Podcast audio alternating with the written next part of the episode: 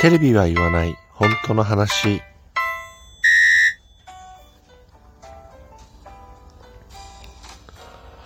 この番組は私、ともゆきが政治、経済、社会問題などなど自分の思ったことをぐだぐだとおしゃべりする番組です。何かしら皆さんの気づきだったりとか考えるきっかけになれば幸いです。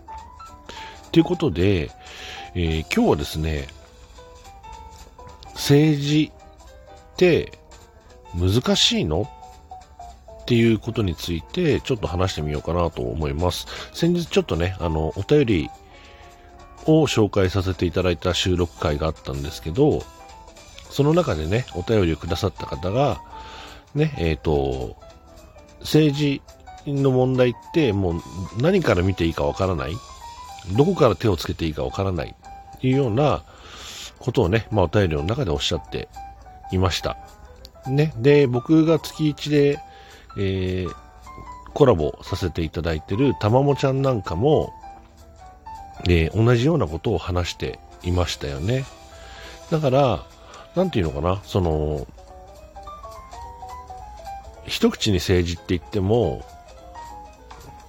なんつうの？なんかね、その日本、今の日本おかしいよねとか、ね、なんか違和感あるとか、もうちょっとね、あの、まともな政治にならないのかなって 思ってる方も結構いらっしゃるとは思うんですけど、じゃあ具体的に、どこが問題なのかとか、ね、えー、どこをどういう風に正せばいいのかとかっていうのは、やっぱり政治を見てないと見えてこないし、ね、思想や信条によっても、その、なんていうのかな、その、政治を正すポイントっていうのは多分変わってくると思うんですよね。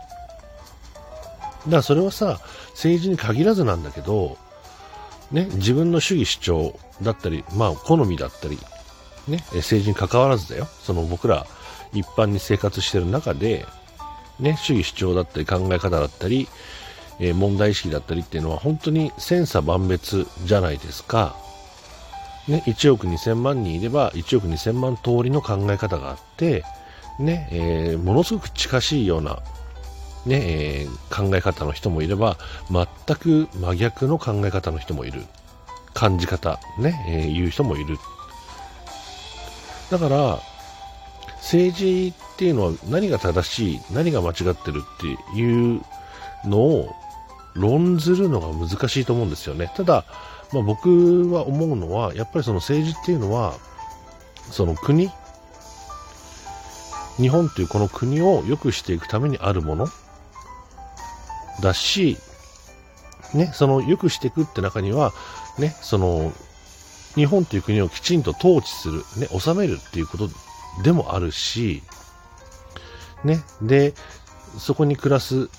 国民一人一人が、あやっぱりその、なんていうのかな。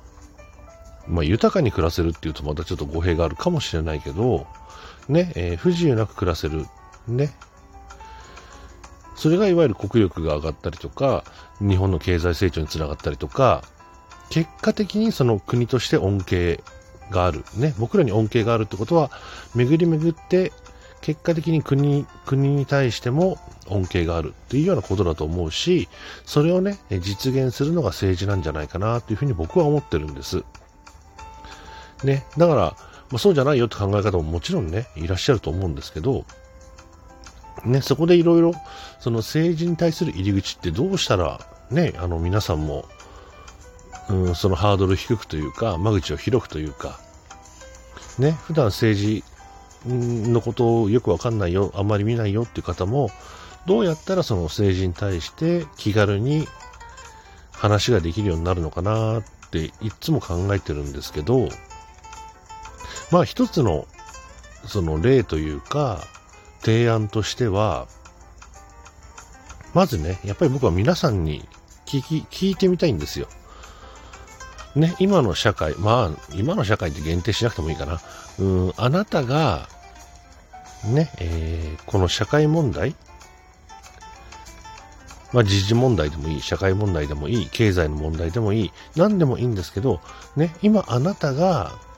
日本に対してもしくはね、国民全体に対して、何に対してその問題意識を持ってますかと。いうことを僕皆さんに聞いてみたいんです。これね、もしよかったら、まあ、ね、お便りくださいって言ってもなかなかお便りもらった試しもないけど、これちょっと皆さんに本当に聞いてみたいんだよね。あのー、皆さんってどういうことに対して問題意識を持っていますか？ね、あの、よかったら匿名で構わないので、今名前消せますからね、自分の名前ね。だから、えー、匿名で構わないので、お便りでね、私は、僕は私はこういうことに対して問題意識を持っていますっていうのを教えていただけると嬉しいです。人によっては、ね、えー、気候変動だったりとか、人によっては、ね、あの、お子さんの将来、そのお子さんの将来っていうのも、ね、えー、近しいところで言えば、近い未来で言えば、例えば保育園、幼稚園に入れるかとか、ね、それから、あじゃあ小学校の高学年になったら学童に、えー、入れないから、小学校4年生からもう学童抜け抜けなきゃいけないんだっけ？で、だからその、いわゆるその学童問題だったりとか、ね、え、高校受験、大学受験に対してやっぱお金がかかることだったりとか、ね、その子供の将来って一言で言っても、それね、いろんなそのご本人の問題意識とか心配な点ってあると思うんですよね。なので、本当にいろいろな意見が出てくると思います。なので、あの、もしね、皆さんお便りいただけるのであれば、あなたが問題意識を持っていること、もしくは心配していること、それを教えていただきたいというふうに思ってます。ね、人によっては自分の将来、ね、人によっては日本の行く末、ね、人によっては中国、いや北朝鮮が力をつけてくるんじゃないかとかだったりね、人によっては、え日本は財政破綻するんじゃないかっていうような心配だったり、ね、本当にいろいろ多岐にわたって皆さんが問題意識を持つことっていうのはあると思うんです。で、えー、僕が今日ここで言いたいのは、それがあなたの入り口ですってことを言いたいんですよ。ね、原、原発問題。これが入り口になる人もいる。それから雇用の問題ね、その非正規雇用が増えている。ね、えー、自分らの子供もそういう非正規の波に飲まれていくんじゃないか。ね。いわゆるワーキングプランになってしまうんじゃないか。そういう心配をお持ちの方もいらっしゃると思うし、ね、人それぞれ問題意識が違うからこそ、それが入り口になると思うんですよ、政治のね。だからみんな一定じゃないよね、その政治の入り口っていうのが。で、例えばさ、その、東日本大震災とかね、それから、えー、原発事故が入り口になった人っていうのも結構多いし、ね、今回のインボイス制度、インボイス制度で、やっぱり自分の生活が脅かされる。ね、えー、個人事業主、フリーランスの方々は特にね、えー、めちゃめちゃ影響を受けると思いますので、ね、こういうインボイス制度を機に、えー、政治に対して関心を持ち始めた、問題意識を持ち始めたっていう方もいらっしゃると思うし、ね、それ皆さんの置かれてる状況によって問題意識も変わってくる。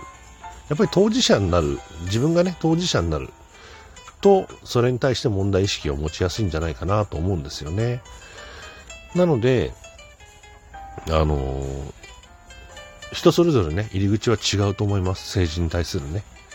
興味関心を持つ入り口っていうのは違うと思っていて、ね、だからこそあなたが疑問に思ったり不安に感じたり、そういう感覚っていうのは大切にしてほしいんです。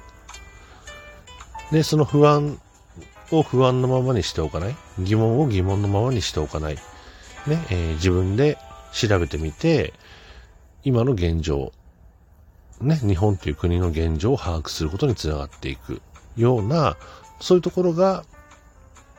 あの、入り口になるかなというふうに思いますので、ぜひね、皆さん自分は何に対して問題意識を持っているかっていうところを大切にしてほしいし、ね、お便りをいただけるのであれば、ぜひ皆さんの、皆さんは何に問題意識を持っているのかっていうのを僕に教えていただきたい。ね、僕はまあたまたま前にもね、この収録のどっかで語ったこと、政治に興味を持ったきっかけっていう回かな。で、まあお話をしたことがありますけど、ね、やっぱりぼんやりとなんとなくその、うん、日本っていう国に対して問題意識を持っていたけれども、はっきり認識したのは、やっぱり僕は YouTube でね、たまたまあ街頭演説、ね、とある政治家の街頭演説を見た瞬間かなというふうに思ってます。ね。なので、まあ今日お伝えしたいのは、まあそういうことね。えっ、ー、と、皆さんの問題意識はどこにありますか？それが政治の入り口になりますよ。そして、えー、良ければ僕にお便りをいただいて、えー、あなたが何に問題意識を持ってるのか教えてください。っていうことですね。なんだろうね。だから政治ってそういう意味では難しくないんだよね。やっぱり自分が当事者としてとか、自分事として考えられることからまず入っていく。ね、それでいろいろ調べていくにつれて、えー、本当にいろんなことが見えてくると思うんです。いや、こ日本って今こんなになっちゃってたの？俺知らなかった。私知らなかったっていうことがね、すごく多いと思うんですよ。ね、そうするとやっぱり問題意識もまた高まっていって、こっちのことも問題だよな。で、こういうことも、えー、変えていかなきゃいけないよねっていうことで、だんだんね、その政治に対する視野が広がってくると思うんですよね。なので、まずは、あなたが何に問題意識を持っていますかというところから始めてみませんかということで、えー、今日も最後までお付き合いくださってありがとうございます。